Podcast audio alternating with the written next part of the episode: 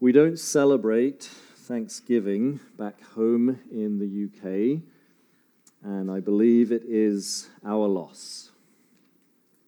Now, I understand that the holiday, as it's celebrated here, is born out of historical circumstances that are not our own, and for that reason, it's absent on the British calendar. But what I mean is the theology that attends Thanksgiving, the theology that it prompts in God's people is good. Thanksgiving is a good thing. It's appropriate for us to stop and to consider all that the Lord has done for us, all that He is to us, and to give thanks. And for us as a family, it has become one of our favorite days in the whole year. Scripture has much to say about giving thanks. There are many passages that we could turn to to think through what it means to give thanks and how we ought to give thanks. Psalm 100 is just one of those texts. Psalm 100 is short, brief, it's simple, but it does give to us a robust theology of thanksgiving. It issues forth a biblical roadmap for how we should give thanks. I wonder this week, as you gave thanks before your Thanksgiving dinner, what specifically you gave thanks for. Most likely, you gave thanks for the gift of fellowship, of family, friends, food, lots of F's And that's not wrong. It's good to thank the Lord for those blessings. But if that's all that you give thanks for, then your theology of thanksgiving is deficient. If all that you give thanks for is that which is immediately before you, the tangible blessings we experience every day, then your theology of thanksgiving is deficient. Additionally, I would say if the only time that you think you are giving thanks is when you pause before eating, if that in your mind is the only time that we as God's people give thanks, again, your theology of thanksgiving is lacking. It's not wrong to pause before a meal and acknowledge the Lord's kindness. Indeed, it's appropriate. But the scriptures and Psalm 100 teach us so much more about what it is to give thanks. The inscription for this psalm is a psalm for giving thanks. Everything we read in these five short verses comes under that banner. We are supposed to interpret the truths in these verses as part of our giving thanks. And so, what the psalmist does here is not so much try to compel God's people to be thankful, he assumes that. Rather, he instructs God's people on how to be thankful.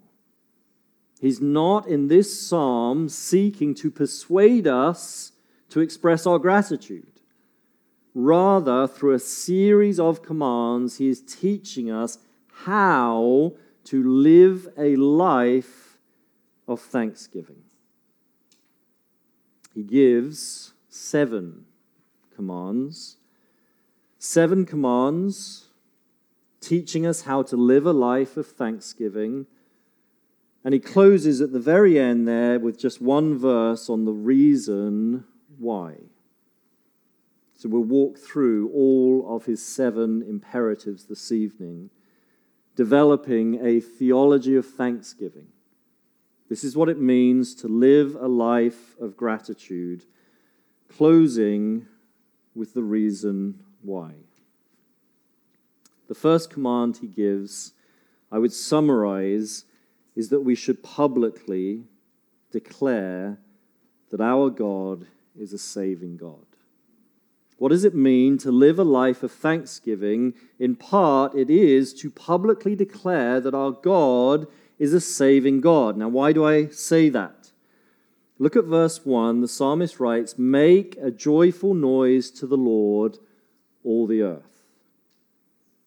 It's interesting that the very first imperative within the psalm is issued to the whole earth. When you study the Psalms, one thing that you can observe and that many have observed is that the arrangement of the Psalter is not incidental. It is not the case that these Psalms were dropped onto an ancient scroll and in whatever order they fell, so we have them presented in our Bibles today. Rather, as you study the Psalter, it does seem to be that there is an intentionality a deliberate effort to order the Psalms in such a way that there is a narrative story being told from beginning to end. And that means you can often see implications in one psalm based upon the psalms that fall immediately either side of it. With that being said, look at Psalm 98, which is where this unit begins Psalm 98 Sing to the Lord a new song, because he has done marvelous things. His right hand and his holy arm have worked salvation for him. The Lord has made known his salvation. Verse 4 Make a joyful noise to the Lord, all the earth. Sounds familiar. Verse 7 Let the sea roar and all that fills it before the Lord, for he comes to judge the earth. He will judge the world with righteousness and the peoples with equity. And then you go on into Psalm 99 The Lord reigns, let the peoples tremble. Verse 3 Let them praise your great and awesome name. Holy is he. Verse 8 O Lord our God, you answered them. You are a forgiving God to them Exalt the Lord, verse 9, our God, and worship at his holy mountain, for the Lord our God is holy. Psalm 100 Make a joyful noise to the Lord, all the earth. There is a level of continuity etched out across the Psalms and what you see in 98 and 99 very clearly is that the Psalms are being directed towards the Old Testament people of God, Israel, in response to God's saving work. In Psalm 98 and Psalm 99, very clearly, the theology in view is that God saved Israel. He displayed his mighty saving arm as he drew them out of Egypt and became their God. And then curiously, we get to Psalm 100, and now the imperative is directed to all of the earth. Well, in fact, there isn't so much a change in the recipient from Israel to all the earth, as much as there is a note of causation in the verb of verse 1. Some have translated verse 1 of Psalm 100 cause all the earth to make a joyful noise to the Lord. Cause all of the earth to make a joyful noise to the Lord. By implication, with Psalm 98 and 99 in view, you, Israel, respond to God's saving work publicly. Sing of his wonders publicly so that all of the earth sit up and take notice at your God. How is it that we live a life of thanksgiving? We publicly declare that our God is a saving God. And notice there the covenant name of God being used, Lord or Yahweh bringing into view his covenant redeeming work. For the Old Testament people of God, Israel, this was his act of drawing them out of Egypt, of opening up the waters and of crushing Pharaoh's army, entering into a covenant with Israel forming them as a nation, bringing them to the mountain, giving them his good and perfect law, and then delivering them into the land. As we read that name, Lord, it brings that theology into view. That is what they were to publicly declare before all of the earth. And for us, it is the saving, redeeming work of Christ on the cross that we celebrate. As we receive Psalm 100 this evening, and Lord is our Lord, God is our Lord also, we understand that He saved us not physically from a land, but spiritually. He broke the cords of bondage to sin by sending His Son to die on a cross. And as we take in afresh again the saving work of Jesus Christ through song and through scripture and through the word preached, we are unashamed to proclaim the gospel. You see, what Psalm 100, verse 1 teaches us is that any efforts of evangelism should first and foremost be construed in our heart as an act of thanksgiving before you think about your proclamation of the gospel as a responsibility that in some way might intimidate and cause you to be nervous, first think of it as a simple act of thanksgiving. It is a joyful proclamation to any who would listen of what Christ has done in your life. This is what it means to live a life of thanksgiving. Second imperative obey God joyfully. How do you live a life of thanksgiving? You obey Him joyfully.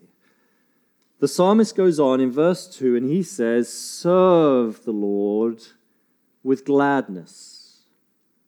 Now we use that verb to serve very, very frequently in the church in many, many different ways. From the stacking of chairs to the preaching of the word to leading in music, we use that verb serve all of the time. But here, in this Old Testament context, it seems that the psalmist is driving us towards the theology that attained to the temple. Look at the very next verse serve the Lord, come into his presence. For an Old Testament Israelite to read about coming into the presence of the Lord, they would think automatically of the temple system of going to the Lord and coming into his presence. And before you were permitted to come into his presence, you offer a sacrifice. The sacrificial system, as given in the book of Leviticus, is the means by which you can enter into the presence of the Lord. And so, properly understood, verse 2 there is a requirement for the people of God to joyfully sacrifice, to sacrifice with gladness. And for us, we are not by any means bound by the sacrificial system given in the Torah. Rather, the New Testament equivalent is bound up in one singular verse, namely Romans chapter 12, verse 1. Our whole lives now are offered up on the altar as a living sacrifice.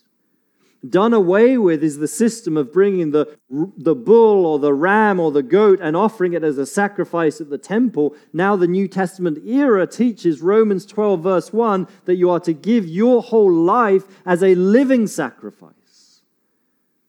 And so, as we read verse 2, we understand that the way in which you live a life of thanksgiving is to joyfully submit all that you are to the Lord. As we thought about this morning, God is not pleased when our obedience is a begrudging obedience.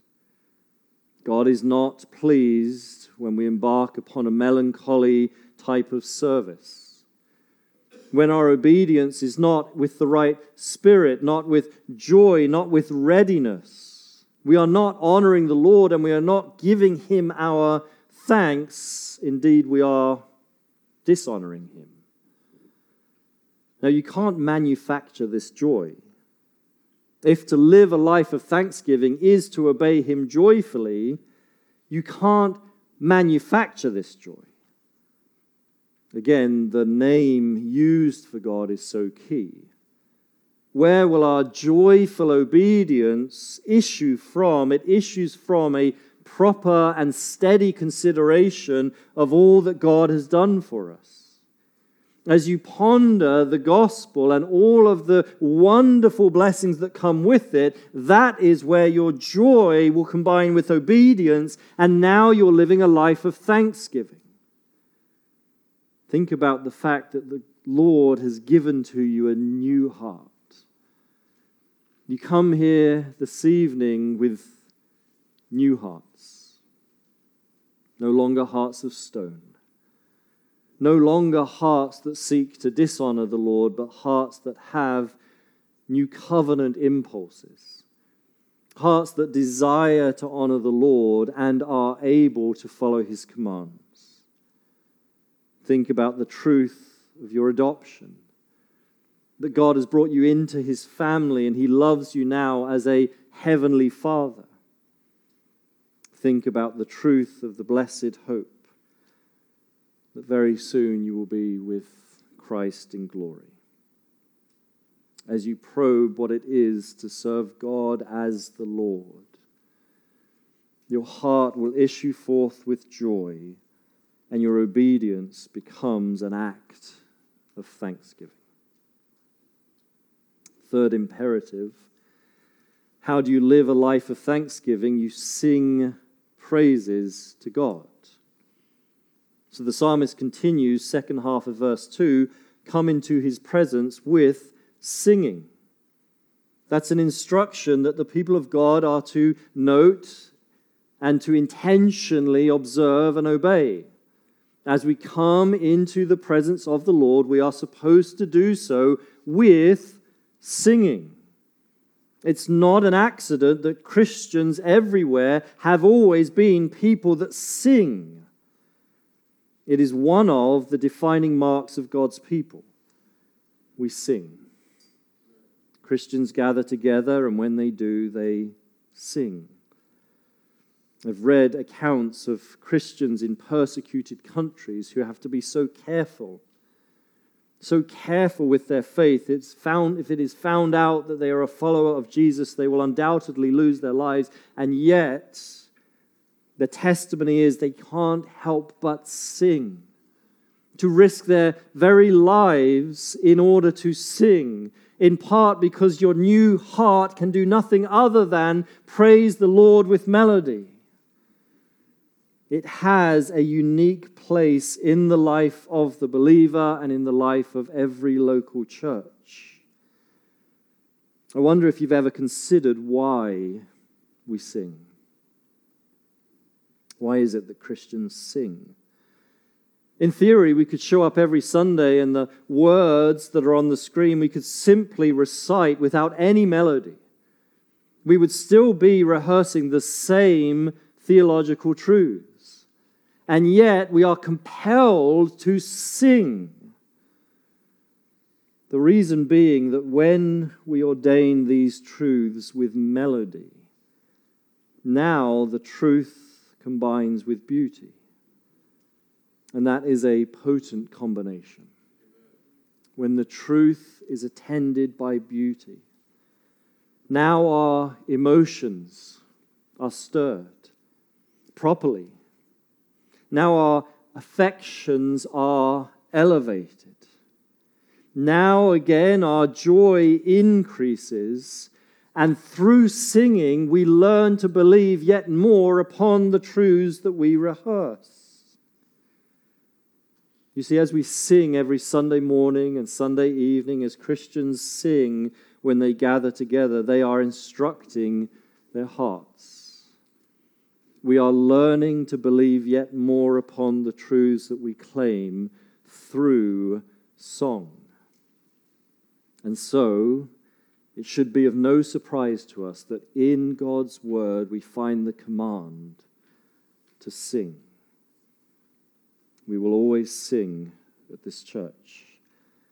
We will sing, at least in part, because through our singing we give thanksgiving to God. fourth imperative how do you live a life of thanksgiving? You exercise trust in the sovereign reign of God. You exercise trust in the sovereign reign of God. Verse 3, the psalmist writes, Know that the Lord, He is God. Now, around this command, the psalmist gives most time, most attention, most words. This sits at the very center of the psalm. Notwithstanding verse 5, which is the reason why we give thanks. So, setting verse side, verse 5 aside for one minute, the rest of the psalm forms what we call a chiasm. A chiasm is like a, a literary sandwich. So there's a mirror image to this psalm as you work through it. Look at the second half of verse 2, just by way of example. Come into his presence with singing. And that's reflected on the other side in verse 4 enter his gates with thanksgiving. They're parallel truths.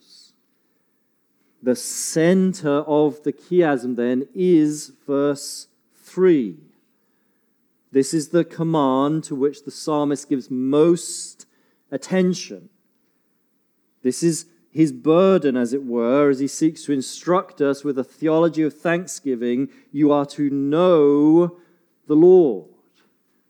Now, the knowledge of which he speaks here is not simply an instruction to study and to increase our mental apprehension of who God is. Certainly, there is value in much study, and it can be, if pursued rightly, an act of thanksgiving, but it's not what is in view here. To know that the Lord is God, verse 3 of Psalm 100, is speaking about an experiential knowledge of this reality. The psalmist wants us to know through our daily experience that the Lord is God. And he's writing this within a context wherein there would be many other foreign deities. Many, many gods that are named in the Old Testament that the other nations worshipped, and the people of Israel were always tempted to worship. And the psalmist says, Know that the Lord, the, the one that you have entered into a relationship with, know that He is God. By inference, all of those other deities, they're not gods. And so, experientially, you can know this truth by simply proclaiming to yourself the utter futility of all else that would call themselves gods. In our day, we don't have so named deities as the Old Testament people of God had around them, but we still have many many gods surrounding us that lay claim or desire to lay claim to our affections and our allegiance. And you can preach to yourself the emptiness of those gods. Money is not God. Health is not God. Family is not God. Your marriage is not God. Friends are not God. Sex is not God. The praise of men is not God. And the list goes on, and you know personally what it is that would seek to have your affections and your allegiance and to experientially know that the Lord is God is at least in part to proclaim that those other things are not God and then positively, positively, you can experience that the Lord is God by rehearsing to yourself and living in accordance with the truths that the psalmist then gives to us. See how it is that the psalmist unpacks the very succinct truth that the Lord is God. He unpacks it by saying, He made you, you belong to Him, you are his people, the sheep of his pasture. He wants you to know these realities, for you to claim hold of the, these realities and minister them to your hearts as a means of affirming that the Lord is God. He made you. Rehearse the truth on a daily basis that I have been made by God. He fashioned me in the womb. He knows my innermost being. It is God that made me. More than that, I belong to Him. He did not make me and then disassociate Himself with me to have no place in my life, but I rightly belong to Him. Indeed, the relationship I have with God is one wherein I am part of His people. Even more, His word tells me I am one of His sheep. And that wherever I am in life, whatever is my lot, I dwell in His pasture. Consider that wherever you are in life and whatever is your lot, the scriptures tell us tonight that you are a sheep in the pasture of the Lord. He loves you, and He has ordained perfectly your circumstances. And so you see the progression of thought in just this one verse. To lay hold of the truth that the Lord is God, the psalmist instructs us to think upon the fact that God made us, that we belong to him. Indeed, we are his people. More than that, we are the sheep of his pasture. These sound like such simple truths that so often we take them for granted. And we don't care to rehearse them. We don't rehearse them often enough, either in the quiet of our hearts or to one another. And as we fail to rehearse these simple and yet profound truths, we fail to live a life of thanksgiving. Flowing out from a steadfast rehearsal of these truths, then, is an obedience in accordance with them. You see, all of the doctrines of who God is and who He has shown Himself to be to us then inform how it is we obey the imperatives of Scripture. As you think about the New Testament epistles and even just within Ephesians, as we work through that one epistle as a church, so many commands that Paul gives for us to obey, our obedience is supposed to be informed by our understanding of who God is. It is when we steadfastly understand who God is and that we are the sheep of his pasture that we are enabled to obey joyfully and readily and wholeheartedly. We live out a life of obedience in light of the fact that the Lord is God. You can do very hard things for the glory of Christ when you know that He cares for you. You can desire yourself significantly. Just thinking about our text this morning and the principle of self denial as a, a central part to the Christian life, you can deny so many worldly pleasures for the glory of Christ with great joy when you know that He cares for you. And when this is how you live your life, now you are giving thanks to the Lord. The fifth imperative that he gives is to seek communion with him. Seek communion with him. In verse 4, the psalmist writes, Enter his gates with thanksgiving and his courts with praise. So now we're on the second half of the psalm, beyond the center of the chiasm, and the verses that we read, verses 4 and the imperatives found there, start to reflect the earlier parts of the psalm.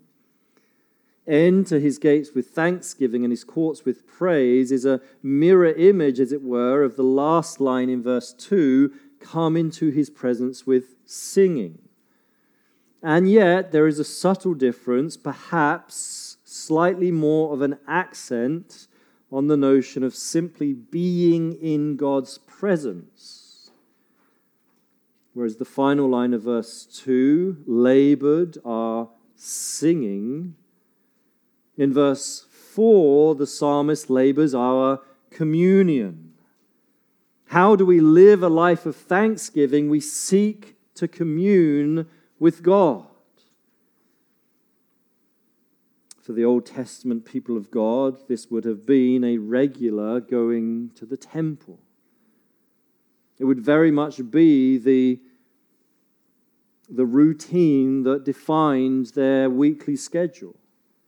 Going to the temple. I'm going to the temple to be with God. I'm going to the temple to offer a sacrifice. Everything in full, everything else falls in around that one activity. For us, the ordinary means that God has given to us by which we seek to commune with Him are through His Word, through fellowship with other saints, and through prayer. The New Testament era is not one wherein God is physically dwelling on earth at a defined location as it was with Old Testament Israel. They went to the temple and the Shekinah glory was emanating from there. We don't have that. God has, in his wisdom, decreed we would seek communion with him through his word and through prayer and with fellowship with other saints. These are disciplines that we are supposed to pursue on a regular basis. Why is it that we are diligent to open this book. As Christians, why are we disciplined and diligent to open this book, to read it, to study it, to think upon it, to meditate upon these words, to memorize them and hide them in our heart, to recite them? Why is it as Christians we are disciplined to seek the Lord in prayer, to set aside times of the day where we will be content to do nothing else but to pray. Why is it as Christians we are disciplined to be present when God's people gather? Well, there are many answers to that question, one of which, very simply, is because those disciplines are for your good. They're what keep you alive as a Christian. I've shared before, whenever I counsel with anyone, one of my first questions is tell me about your Bible reading, your prayer life, and your involvement in church. What do those disciplines look like for you? And the very fact that we're in a counseling scenario, something isn't right, something is not going well for you, I can guarantee you that the disciplines of the word, prayer, and fellowship are not what they ought to be in that believer's life. They're for your good. They give life to you, they keep you healthy. But they're also an established means by which we give thanks. As we seek communion with God through His Word and prayer and fellowship, we are rendering unto him thanksgiving. We acknowledge by giving our time and our energy to those disciplines, we acknowledge the Lord's grace in our lives and we respond by honoring him. When you open up the Bible, you are honoring God. You are esteeming him and his word that he has been gracious to reveal to us. When you pray to God, you are honoring Him. You are acknowledging that He has entered into a covenant with you. His ear is open and He is ready to hear you and He desires to answer you. And when you gather with God's people and refuse, you refuse to be elsewhere, but you be present with God's people when we worship together, you are honoring God. You are acknowledging that He has forged this community to be the bride of Christ, and He desires our corporate worship. And the least you can do for your salvation is to honor Him by being present. It is an established means by which we give thanks. Sixth command how do we live a life of thanksgiving? We acknowledge all that God has done for us. So the psalmist says very simply at the end of verse 4 give thanks to him. Give thanks to him. Now, it's a different word to the word used in the inscription of the psalm. Different words meaning both the same thing to give thanks, but the word used here in verse 4 has a slightly broader range. In fact, elsewhere in the Old Testament, the same word is used to speak of offering a sacrifice associated with repentance. So it's a broader sense of giving thanks.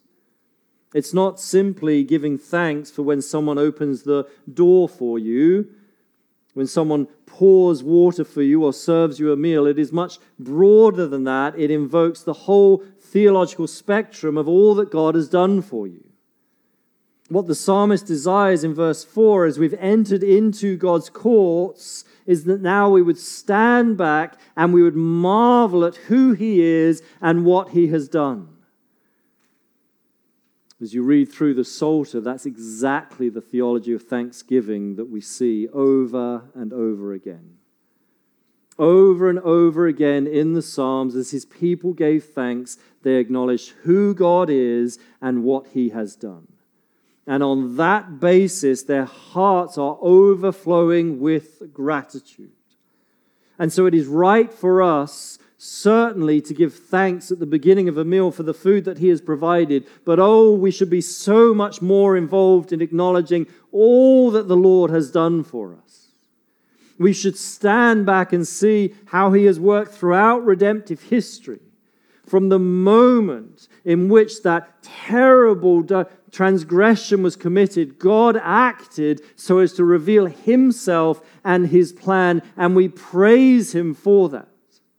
God, thank you that you did not leave us in our rebellion, in our sin, but you put into place a plan to redeem us.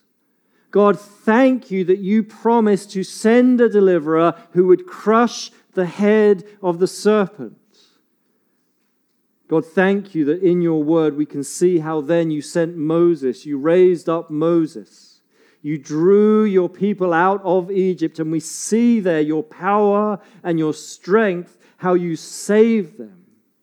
You revealed yourself to be a saving God, and Moses gave to them your good and perfect law, and in that law we see your character.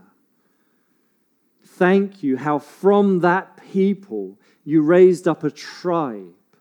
And from that tribe, you raised up a line. And from the line of David comes Jesus Christ, who is our Savior. Thank you that you sent this man, your Son, to earth to live amongst us.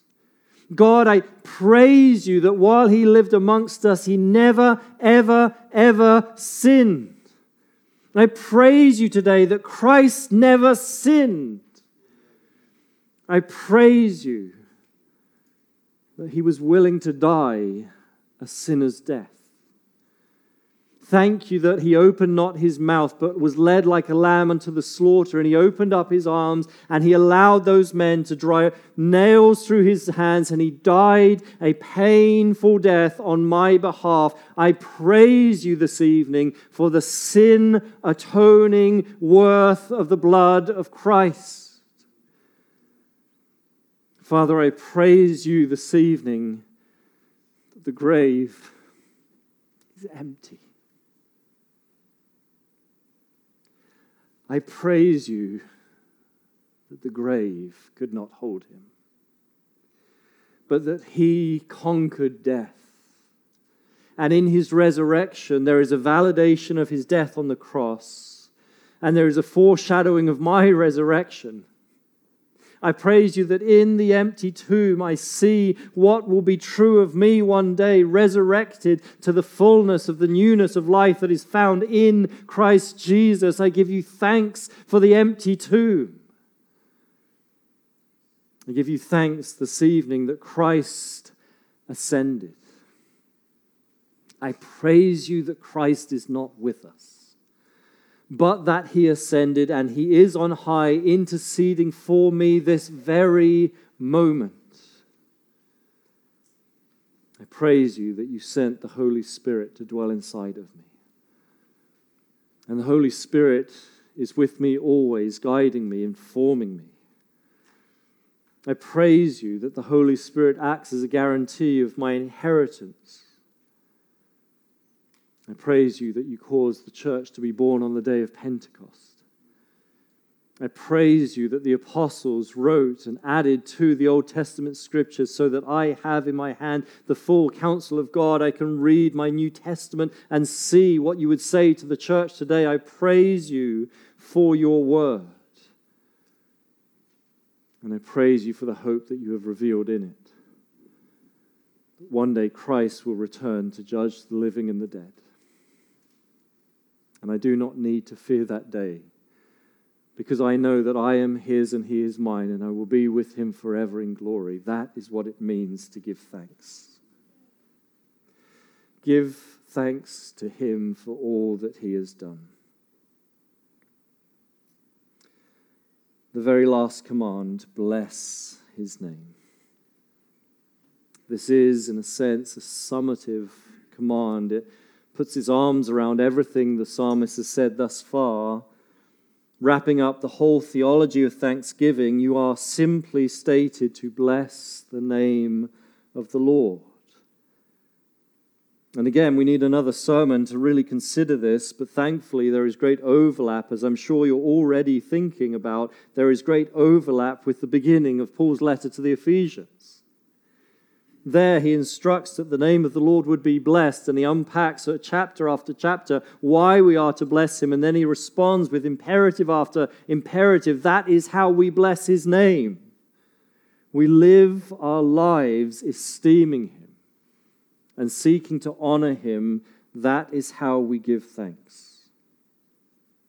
And you can do this.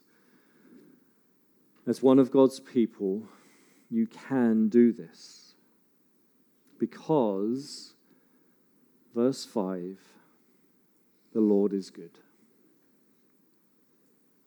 This is the one reason that the psalmist gives in all of this short psalm, the one reason why we give thanks.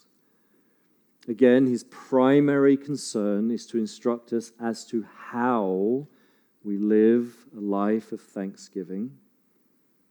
But he does include in the final verse why. The final verse, in many ways, is a summation of the two prior Psalms.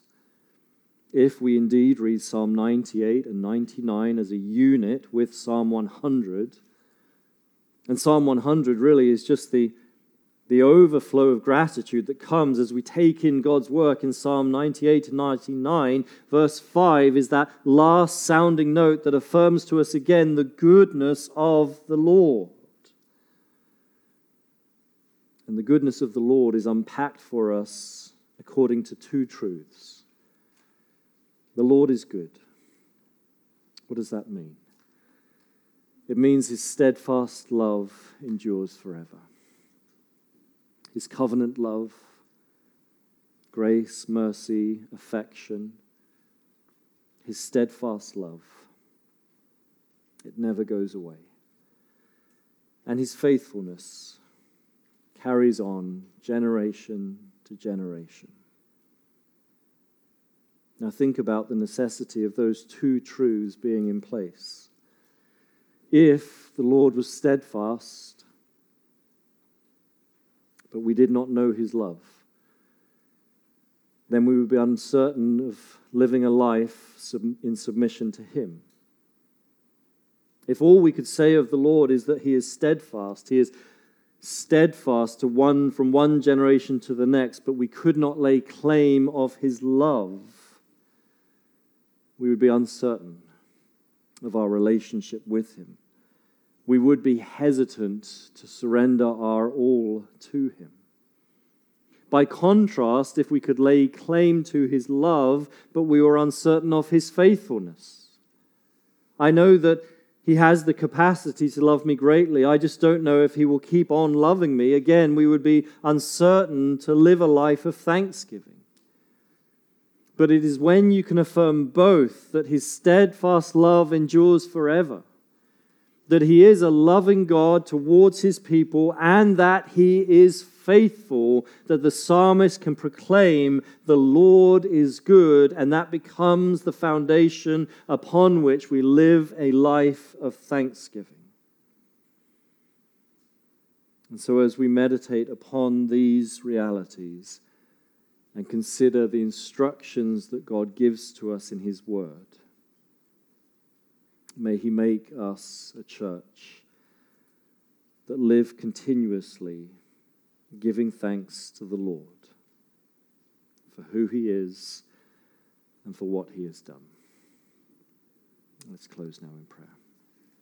Our Father, we give you thanks for this short yet wonderful psalm, psalm of thanksgiving. We're a grateful people. We give you thanks tonight for who you are and for what you've done. We praise you that you are good. We praise you that your steadfast love endures forever and your faithfulness continues to all generations. Please, would you instruct our hearts in how we ought to live? Help us to publicly declare that you are a saving God. Help us to obey you joyfully. May we always be singing our praises to you. Teach us to exercise trust in your sovereign reign. May we seek communion with you daily. And may we be faithful to acknowledge all that you have done. We love you and we give you thanks. In Jesus' name, amen.